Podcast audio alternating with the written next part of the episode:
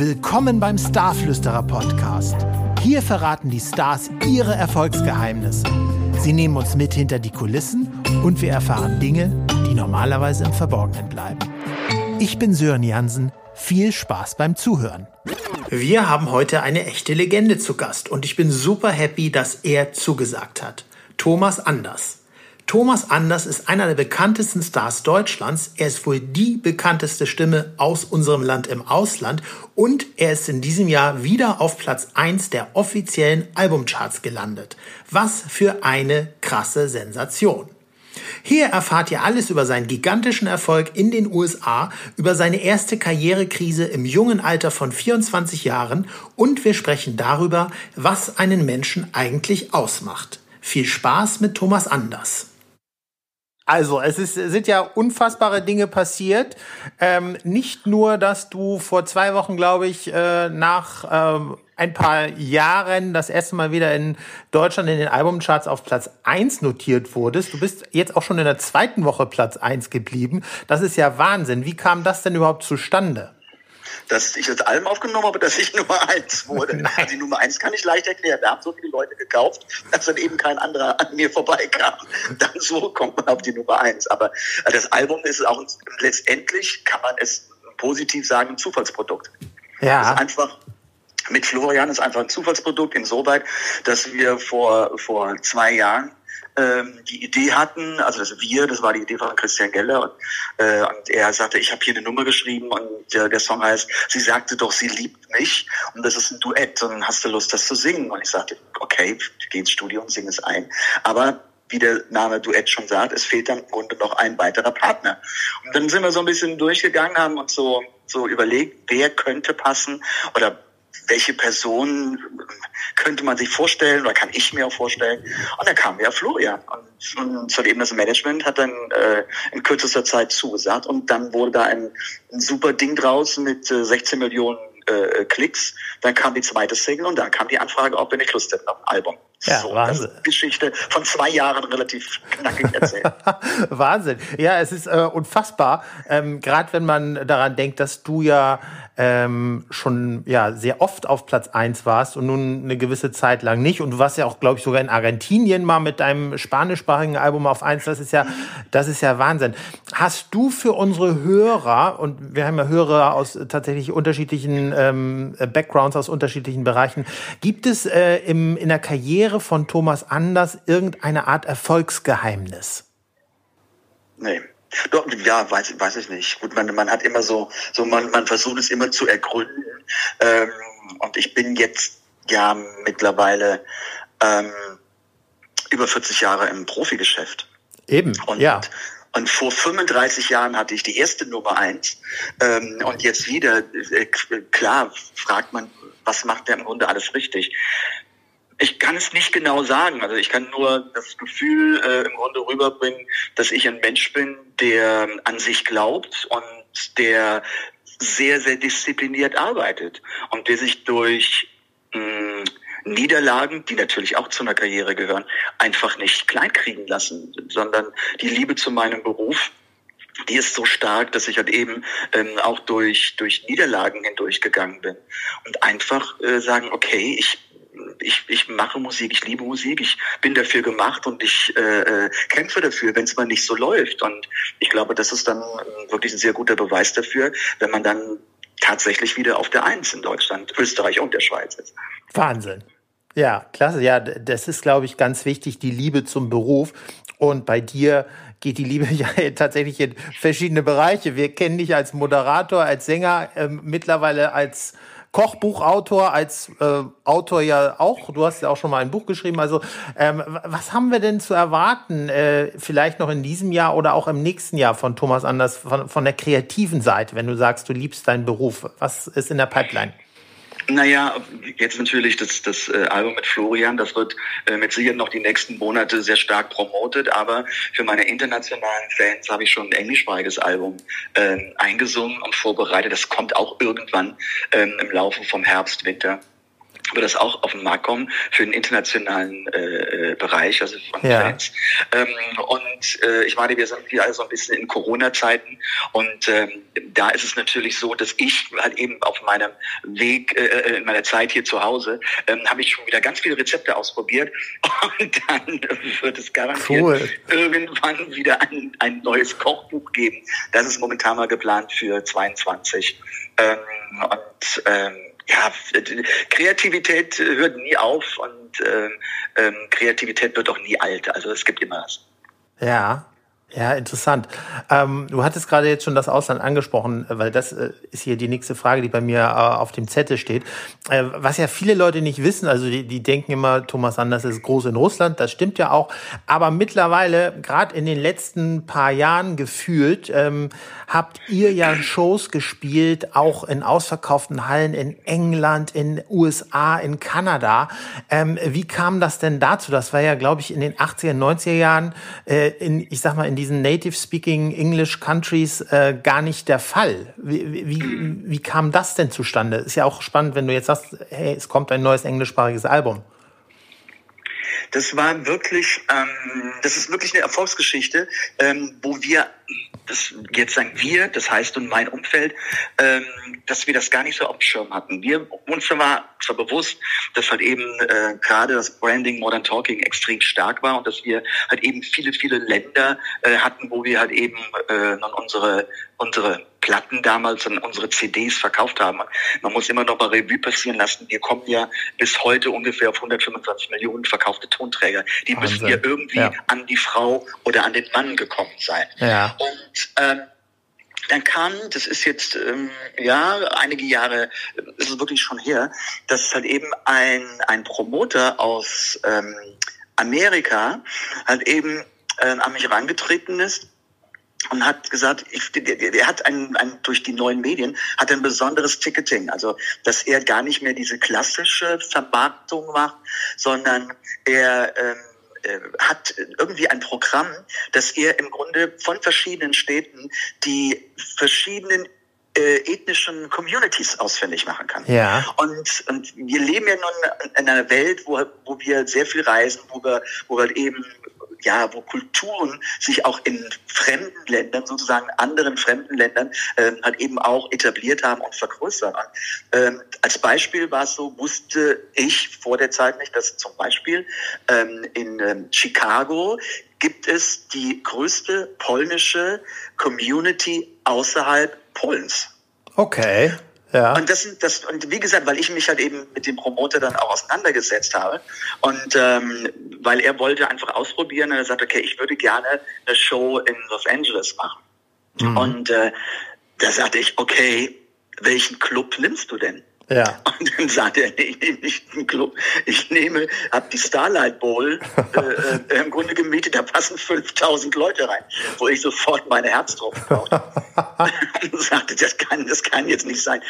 Wie, wie willst du hinkriegen, 5000 Leute zu ziehen? Lange Rede, kurzer Sinn.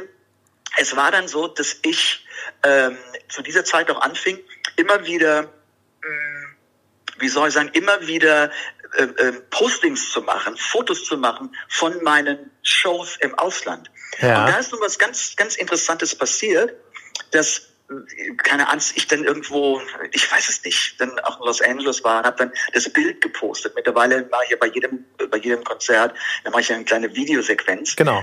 Das wiederum sehen natürlich auch wieder andere Promoter. Ah, und ja. dann kommt, dann sagt natürlich der äh, Promoter in Asien, hm, ein Moment, wenn der Thomas Anders mit seiner Musik in Los Angeles 5000 Leute in die, in die äh, Arena reinbekommt, dann kann ich das doch auch irgendwie schaffen, weil hier hören wir auch alle Modern Talking. Mhm. Dann kam plötzlich Hanoi und von, äh, dann war plötzlich nicht nur Los Angeles, dann kam plötzlich New York, dann kam plötzlich Chicago, dann ging es plötzlich nach Kanada, dann war plötzlich Buenos Aires, dann war es plötzlich La Paz, ähm, da war es plötzlich London, da war es wie jetzt im letzten Jahr Zenit in Paris und sowas. Und das, das war dann wie so, ich würde fast sagen, das war so ein, wie so ein Ball, der ins Laufen kam und wo halt eben die Promoter halt eben sich untereinander im Grunde ähm, angesteckt haben. Und die Shows sind ja im Großen und Ganzen immer ausverkauft. Also mhm. ich, wenn ich in Polen, äh, wo ich sehr viele Shows gebe, als Beispiel, ähm, ja, also ich glaube, die kleinste Kapazität in Polen liegt, glaube ich, bei fünf oder 6.000 äh, Besuchern. Und ähm, das kriegt man einfach mit. Und ich glaube, dadurch hat sich dieses diese, diese Einstellung und, oder, oder diese Wahrnehmung, sagen wir es so, von Thomas aus dem Ausland extrem äh, verstärkt. Das, was ich im Grunde im Ausland leiste und wozu ich im, imstande bin, an, an Menschenmassen zu ziehen. Das ist Wahnsinn. Das ist also Chapeau, denn ich kenne außer vielleicht aktuell Rammstein keinen anderen Act aus Deutschland, der das schafft, oder? Oder? Ich glaube die Scorpions. Okay, die Scorpions, gut, die ja, auch noch. Also, klar. Aber, aber es wird ziemlich dünn. Also da wird es wirklich, wirklich dünn als, als ausländischer Künstler. Und im Normalfall, also ich sage jetzt nicht in der Corona-Zeit, da sind ja keine Chance, aber genau. im Normalfall äh, habe ich im Jahr ungefähr äh, 250.000 äh, Besucher bei meinen Shows im Ausland. Und das ist, äh, das haben nicht viele deutsche Künstler, das stimmt. Nee, das ist ja wirklich äh, einmalig, so, so gesehen. Ähm, du hattest ja mal ein, ein ähm, Buch veröffentlicht, wo es ein Hörbuch dazu gab und da gab es eine Situation, wo dir ja irgendjemand vorausgesagt hast, hat, dass du äh, um die Welt fliegst mit äh, einem Flugzeug. Erinnerst du dich dran? Ja, ja, das war, das war eine, wie man so, so schön sagt, eine, eine Psychic oder eine, ein, eine Frau, ein Reader, ein, ein, eine, im Grunde eine, heute würde man esoterisch, plakativ sagen, eine Wahrsagerin. Ja. Ähm, und ähm, die hat mir das vorausgesagt, das stimmt. Genau, ähm, weil das so gesehen ist das ja eine dir in Anführungszeichen eingepflanzte Vision. Hast du denn, wenn du ähm, rausgehst, ein neues, äh, jetzt bei dem Duettalbum haben wir es ja schon gehört, da war es ja nicht so, das war ja irgendwo ein Zufallsthema. Äh, Aber gibt es denn irgendwo, wenn du ein neues Thema machst, eine Vision, wo du sagst, ich möchte ähm, XY erreichen oder ich möchte in einem gewissen Zeitraum äh, dies und das geschafft haben? Eigentlich nicht so direkt, weil wenn ich natürlich auf meine Karriere äh, zurückblicke, habe ich ja schon wahnsinnig viel ja, erreicht und geschafft. Und, mhm. und ähm, ich bin eine Person, natürlich freue ich mich über Erfolg, natürlich freue ich mich wahnsinnig jetzt über, über die Nummer eins und um den Erfolg. Das ist ja auch eine Bestätigung von, von einer Leistung, die man macht, wo die Menschen halt eben ähm, die Leistung honorieren. Ähm, das ist schon richtig. Aber ähm, ich habe jetzt nicht mehr ich würde sagen, es herrscht bei mir keine Verbissenheit. Ja. Also ich muss jetzt nicht unbedingt die Nummer eins haben. Also hätte ich jetzt die Nummer eins nicht bekommen, ähm, wäre ich auch glücklich, äh, hätte ich glücklich weitergelebt. Also genau. das ist jetzt nicht so, dass, dass äh, ich da alles dann an einer Chartplatzierung festmache. Dann ist es mir einfach viel wichtiger, dass ich sagen kann, okay, ich mache halt eben nehme ein neues Album auf und, und hoffe damit halt eben meine Fans und vielleicht die, die es noch werden wollen, ähm, einfach damit eine gute Unterhaltung zu bieten und dass, dass die sich gut fühlen. Mhm. Also so sehe ich es. Klar, ich, ich, es ist einfach so, Sören, wenn man, wenn man wie gesagt 35 Jahre äh, im Grunde durch alle Höhen oder und, und fast alle Tiefen ähm, des Showbusiness gegangen ist, dann hat man einfach auch Erfahrung und weiß das richtig einzuordnen. Absolut, ja. Und die, das, die Gesellschaft sagt uns ja immer, hey, es muss immer schneller weiter höher gehen, aber das ist ja, wer mal genau einsteigt, der, der weiß ja, dass das gar nicht so sein kann, weil es ist ja alles irgendwo in einer gewissen Wellenbewegung, die dann vielleicht irgendwann auf einem höheren Niveau ähm, verläuft. Aber das ist natürlich das, was die Leute da draußen oft vergessen, ja.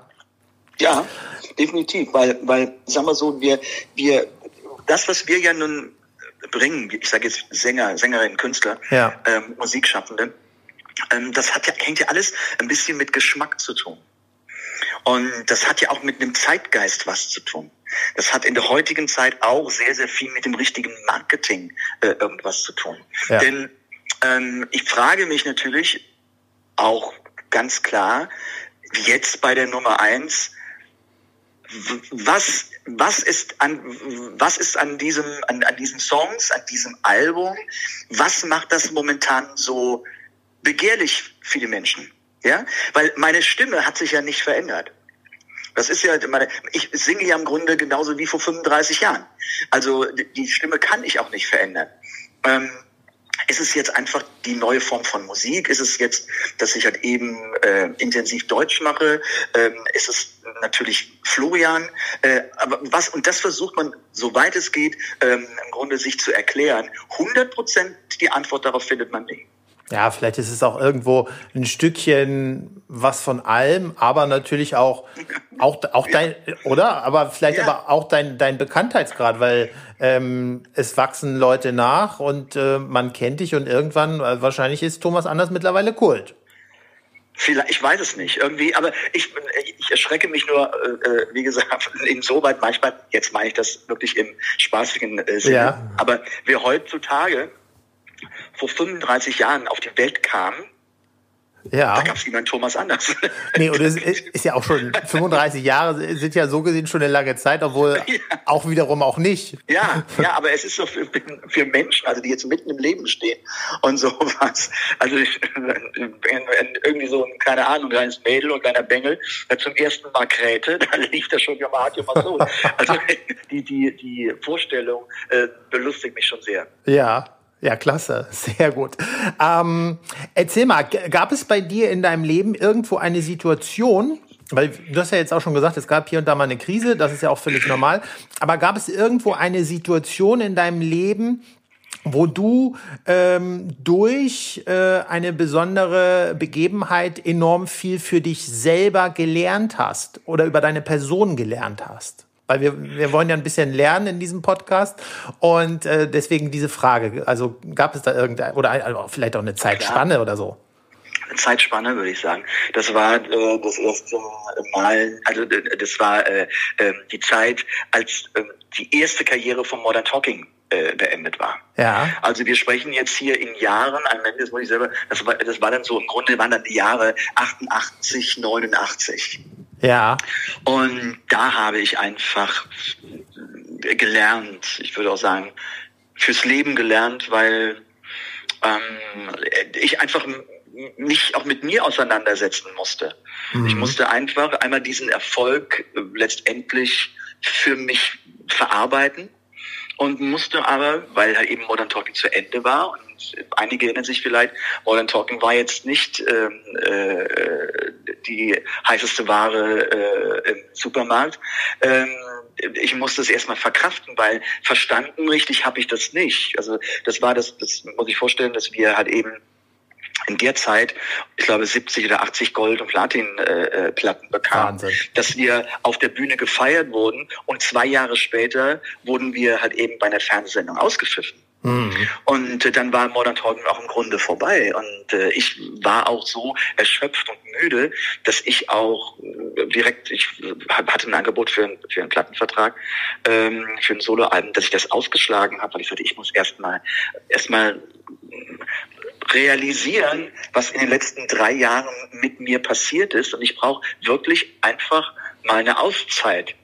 Und äh, das war schon insoweit für mich, jetzt muss ich mit mir doch ziemlich ja in Reflexion gehen, ähm, weil ich habe heute noch immer dieses Bild vor mir. Ich, ich, ich hatte äh, damals ein, ein großes, so ein, so ein Bauernhof, also so, so ein Land, Landgut mehr oder weniger. Und ich saß da halt eben in meinem Wohnzimmer und, und äh, der Kamin brannte und ich hatte mein Glas Rotwein, war 24 und, und überlegte mir, hm, äh, du bist erst 24. Was mache ich denn jetzt mit dem Rest meines Lebens? Was mache ich? Genau Oder? das. Aha.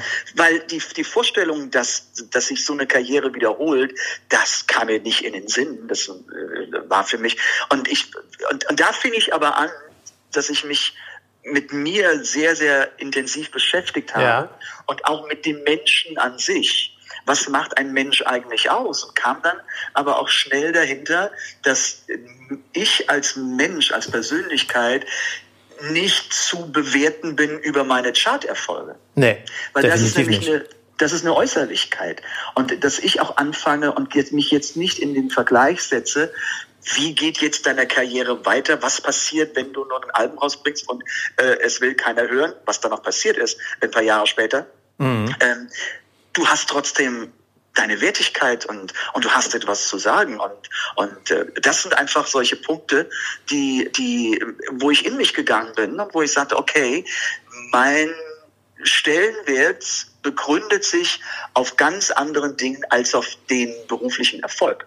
Und das hat mir gut getan. Super. Das hat wirklich geholfen. Ja gut, aber diese Erkenntnis, die ist ja sehr viel wert. Die kriegen ja einige Menschen nie in ihrem Leben. Also ja, das hängt aber vielleicht damit zusammen, ähm, weil dieser Weg dorthin kann unter, un, unter anderem teilweise auch schmerzhaft sein, mhm. weil dir wenn du anfängst, dich wieder selbst zu belügen, wirst du nie zu dem richtigen Resultat kommen. Absolut. Das heißt, also ja. du musst, du musst anfangen, mit dir ins, äh, ja, ins, ins Reine zu kommen ja. und dir auch selbst Wahrheiten eingestehen, die nicht so doll sind, weil wir sind alle jetzt nicht die perfekten Menschen und wir machen nicht immer alles richtig und Total. die haben Fehlentscheidungen und auch zu Fehlentscheidungen stehen und dann äh, sagen, okay, ich lerne daraus und mache es besser. Und dieser Weg, der führt einen dahin, wenn ich sage, auch ähm, die anderen, es haben ja ganz viele Menschen immer so dieses, dieses, diese Ausflüchte. Äh, es sind ja immer die anderen schuld, wenn man nicht erfolgreich ist. Oh ja, ja, die, die gibt es da draußen äh, zu Genüge, oder? Drauf. Ja, ja, ja, ja. Und, und, und, aber sie, sie, sie, ja, wie sagt man so schön im Neudeutsch, sie blamen es mhm. ähm, auf die anderen, um sich nicht im Grunde eingestehen zu müssen, dass sie vielleicht etwas falsch gemacht haben oder dass sie vielleicht etwas auch nicht können. Ja, manchmal verrennt man sich ja auch in Dinge, dass man sagt, okay, ich will das und das machen, bin aber eigentlich gar nicht richtig gut darin äh, und, und über diesen, diesen ganzen Tunnelblick, den man dann hat, äh, versäumt man eigentlich zu erkennen, in was man richtig gut ist. Weil jeder Mensch hat irgendwie etwas, was er richtig gut kann. Absolut. Und ja. ähm, da, also da, man muss dann schon kritisch mit sich umgehen. Aber ähm, ich glaube, wenn man dann, ich sage das mal, wenn man dann dieses dieses äh, tiefe Tal durchwandert hat, dann ähm, ist man aber auch ziemlich gefestigt für für das, was kommt. Für alles, was kommt, genau. Ja. Ja, ja. Es ist ja auch so, jeder Mensch hat ja ähm, die 16 sogenannten Lebensmotive in äh, der DNA liegen, also beispielsweise das Bedürfnis nach Anerkennung, das Bedürfnis nach Macht, nach Ordnung, nach ähm, Sparen sogar, ähm, aber eben auch nach Idealismus oder, oder nach Ehre, ob man jetzt nach Prinzipien leben möchte oder nicht, ähm, die sogenannten Motivatoren. Was glaubst du, was äh, dein stärkster Motivator ist? Puh. Es, es macht mir unglaublich Freude, auf der Bühne zu stehen. Ja. Und Menschen zu unterhalten. Das ist etwas, was mir ganz leicht von der Hand geht. Also das ist etwas, das ist für mich keine Schwierigkeit. Es gibt hier Kollegen, äh, die auch erfolgreich sind, aber die, die, die bei jeder Show, äh, wo es rausgeht auf die Bühne, sich überwinden müssen, rauszugehen. Mhm. Ich meine, in, in, ich kannte ihn jetzt nicht persönlich, aber einen, einen besonderen Fall ähm, haben wir mitbekommen vor ein paar Jahren. Das war Avicii. Ja, und, definitiv. Äh, und ich hatte, und ich meine, er ist dran zerbrochen. Ja. Und ich habe ich hab die Dokumentation äh, über ihn im Fernsehen angesehen und war wirklich tiefst erschüttert, weil er, ähm, es wurde da sehr krass dargestellt. Immer wenn er raus musste und, und er musste vor Publikum, wie, wie eigentlich sein ganzer Körper sich dagegen gewehrt hat. Also es hat mir äh, wirklich zum Teil in, in, in, seiner, in seiner Haltung und in, in seinem, in seinem Reden äh, tat er mir so leid, weil das will ich wirklich nie vergessen, weil ich mich das echt äh, sehr, sehr berührt hat und, und ähm, äh, ja, sehr nachhaltig auch ähm, bei mir gewesen ist, dass er seinen Manager, ähm, ist da die eine Szene, immer darum gebeten hat, dass er zehn Minuten später anfangen kann oder, oder vielleicht eine Viertelstunde, dass er noch alleine in der Garderobe sein kann, um nicht rausgehen zu müssen. Also das ist ja, es zeigt ja nichts anderes. Dieser Schritt ins Rampenlicht, ins Publikum, muss für ihn eine unglaubliche Überwindung gekostet haben, äh, um da rauszugehen, um dann seine Show zu machen. Und ich würde aufgrund dieses, äh, dieser Dokumentation, würde ich äh, fast behaupten, er war ein großartiger Musiker ähm, mit Gespür für Hits, aber er war nicht für die Bühne gemacht. Nee, äh, und ich ja. bin jemand, ich bin jemand, der, der, der, der, der ich, ich sage, hm, wann kann ich denn jetzt endlich raus? Oder ähm, wenn ich auf der Bühne, äh, hinter der Bühne warte, und ich mit den Musikern und so weiter, ich habe dann ein ganz anderes, ein ganz anderes Gefühl dafür. Ich gehe gerne raus, ich, ich freue mich rauszugehen und, und das, das äh, ist für mich fast ein Lebenselixier. Also ähm, das mache ich sehr, sehr gerne. Das, das ist, glaube ich, mein Antriebsmotor. Und natürlich, ohne Zweifel, ist es natürlich angenehm, wenn man äh, gefeiert wird. Absolut. Das kann ja auch in, im Grunde kann ja auch so ein bisschen so Suchtpotenzial ähm, äh, auslösen, dass man sagt, okay. Äh, Applaus ich, ist schon schön, oder? Ja, Applaus ja. ist schon schön. Ja. Also Applaus ist immer besser, als ausgebucht zu werden. Nein. Das kann ich mal aus eigener Erfahrung mal ja. ganz kurz in die Runde werfen. Definitiv, obwohl es gibt auch einige da draußen, denen ist das total egal, was das Publikum sagt. Aber das ist ja, ja eher die Ausnahme tatsächlich. Ja, sehr, sehr spannend. Weil, wie gesagt, Avicii, super Beispiel. Da ist es ja auch immer wichtig, auf sein Umfeld zu achten, dass du mit Leuten zusammen lebst, zusammen arbeitest, äh, zusammen durch den Alltag gehst, die irgendwo ideal für dich sind. Klar. Und wenn, das ist ja auch, das gibt ja auch eine gewisse Sicherheit. Genau. Also das, das darf man ja äh, jetzt nicht unterschätzen. Das ist einfach eine Sicherheit, wo man, wo man äh, zu sich sagt, okay, ich kann mich zum einen auf die verlassen ja. und zum anderen, wenn halt eben ein Team da ist, mit dem man lange zusammenarbeitet, ähm, äh, dann äh, kann man auch Dinge abgeben, ja. Also ja, muss, genau. muss man sich nicht um alles kümmern, sondern dann weiß halt eben der Tourmanager und, und die, die weiß ganz genau, auf was ich Wert lege, damit ich es mir natürlich auch, ich sag einfach mal, angenehm machen kann. Und, da darf man, das darf man nie vergessen, das wird ja immer gerne mal in den Medien geschrieben, welche, ich sag's jetzt mal, Anforderungen äh, Künstler haben und, und das wird ja gerne mal äh, äh, das negativ besetzte Wort Allüren im Grunde äh, abgespeichert ähm, und damit verbreitet dass man sagt, was in der Garderobe alles stehen muss und was da stehen muss und da stehen muss. Sowas gibt's bei mir auch, natürlich in einem geringen Maße. Also ähm, da muss man unterscheiden, weil grundsätzlich diese Anforderungen für Garderobe, was an Getränken und, und was da zu liegen hat, äh, zu stehen hat, das hat mit, mit Allüren überhaupt nichts zu tun. Richtig. Sondern ja man muss als Außenstehender und, und jetzt würde ich als jetzt spreche ich das Publikum und, und die Hörer äh, spreche ich an. Das ist ist Folgendes: Man ist so viel unterwegs, man ist wirklich äh, äh, ich habe im Jahr immer meine 70, 75 Shows und ich wenn es da nicht die Regeln gibt, was ich gerne in meiner Garderobe hätte, weil das ist in dem Moment der einzige Rückzugspunkt für mich, wo ich Kraft tanken kann, wo ich mich zurückziehen kann und da aus diesem Rückzugsort gestärkt auf die Bühne gehen kann, wenn da jedes Mal was anderes liegt. Ja, der, weil es die Geschmäcker sind verschieden äh, äh, und dann, dann muss ich mich immer komplett auf was Neues einstellen. Mhm. Und äh, das ist sehr, sehr ermüdend. Und Eben. das versucht man im Grunde zu verhindern. Und der, und, ja, und der Veranstalter will ja auch, dass du gut bist, wenn du auf die Bühne gehst. Deswegen ist es ja, ja wichtig, oder? Ja, und deshalb gibt es ganz klar, und dann, jetzt fragen Sie wahrscheinlich, was bei mir wohl in der Garderobe, Garderobe steht. Aber es ist so, dass wir mit den Musikern, ich habe meistens eine Garderobe mit den Musikern zusammen, weil es dann viel lustiger ist. Ähm, aber was da ist, es muss ganz klar, es muss immer Wasser, es muss immer irgendwie äh, äh, Softdrinks, es müssen halt eben mal, ein Weißwein muss da sein, ähm, keine Ahnung, es äh, äh kann immer mal ein, Gin äh, kann dastehen ähm, und dann hat man ansonsten so Knabbergeschichten und, und dann eben etwas an Schokolade, so diese ganz normalen Sachen. Es müssen genügend Handtücher Handtücher ähm, da sein. Und was man überhaupt nicht, was man immer wieder anmahnen muss, man mag es nicht glauben, dass ein Spiegel in der Garderobe steht. ja. der wird wirklich gerne mal vergessen. Und das ist echt blöd. Ja, das ist ja, total oder, doof, ja. Ja, oder es gibt zum, ich hatte zum Beispiel Garderoben, da gab, gab es keine äh, Garderobenständer. Also ja, das heißt, schwierig. ich musste alles über, über den Stuhl und sowas legen und sowas.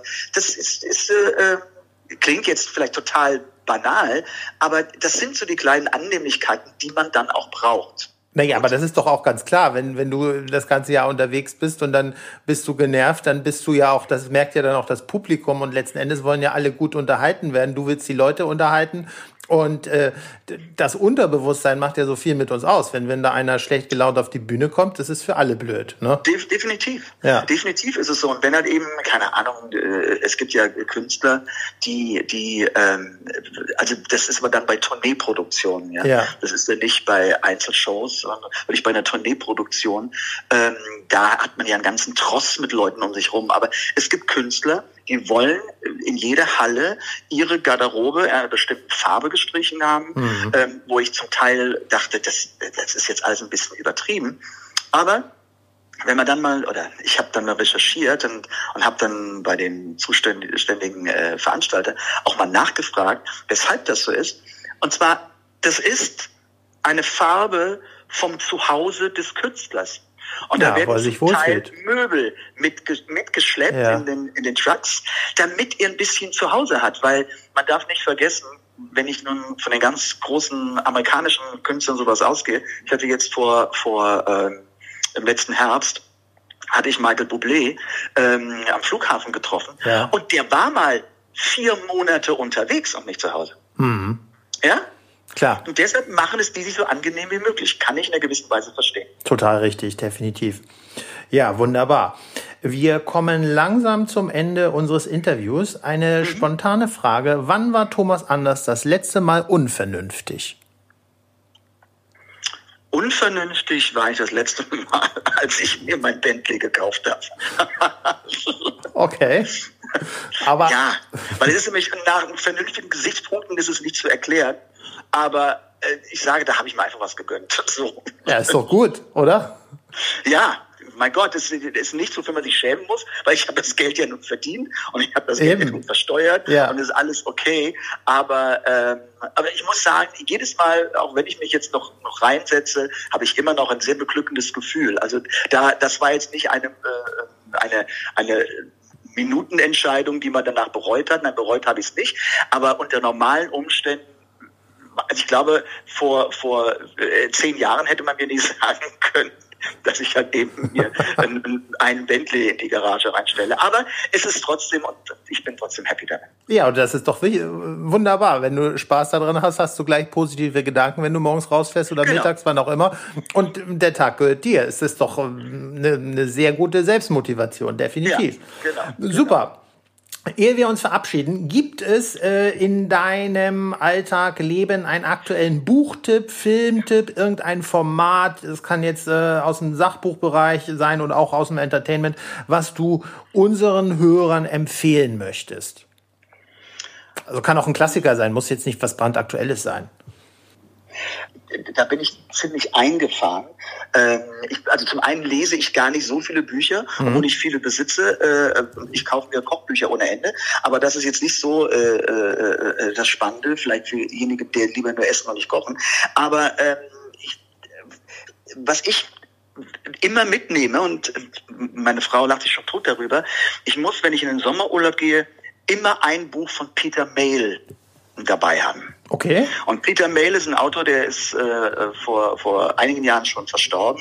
Und er wurde berühmt, er, ist, er war eigentlich Werber äh, und äh, ist Engländer und der sich aber in, in die Provence verliebt hat äh, und hat alle, äh, ja, äh, alles gekappt in London und ist mit seiner Frau in die Provence. Und da kommt, ähm, ich glaube, sein erstes Buch war dann auch ein Jahr in der Provence.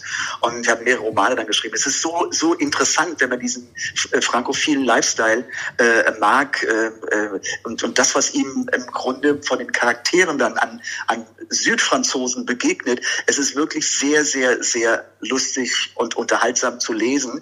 Und man hat nicht nur im Sommerurlaub die Sonne von oben, sondern hat die Sonne auch direkt im Buch.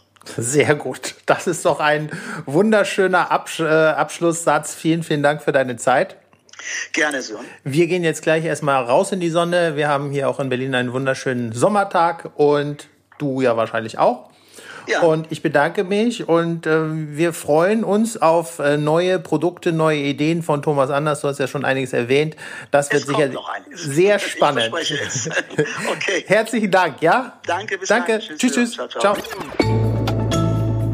Das war der Starflüsterer Podcast. Vielen Dank fürs Zuhören. Weitere Informationen bekommst du auf starflüsterer.com. Alles Liebe, alles Gute, dein Sören Jansen. Übrigens, wir sehen uns live auf der Bühne am 30. Oktober in Hamburg beim Personality Late Night Festival im Stage Club. Ich freue mich auf dich. Ciao.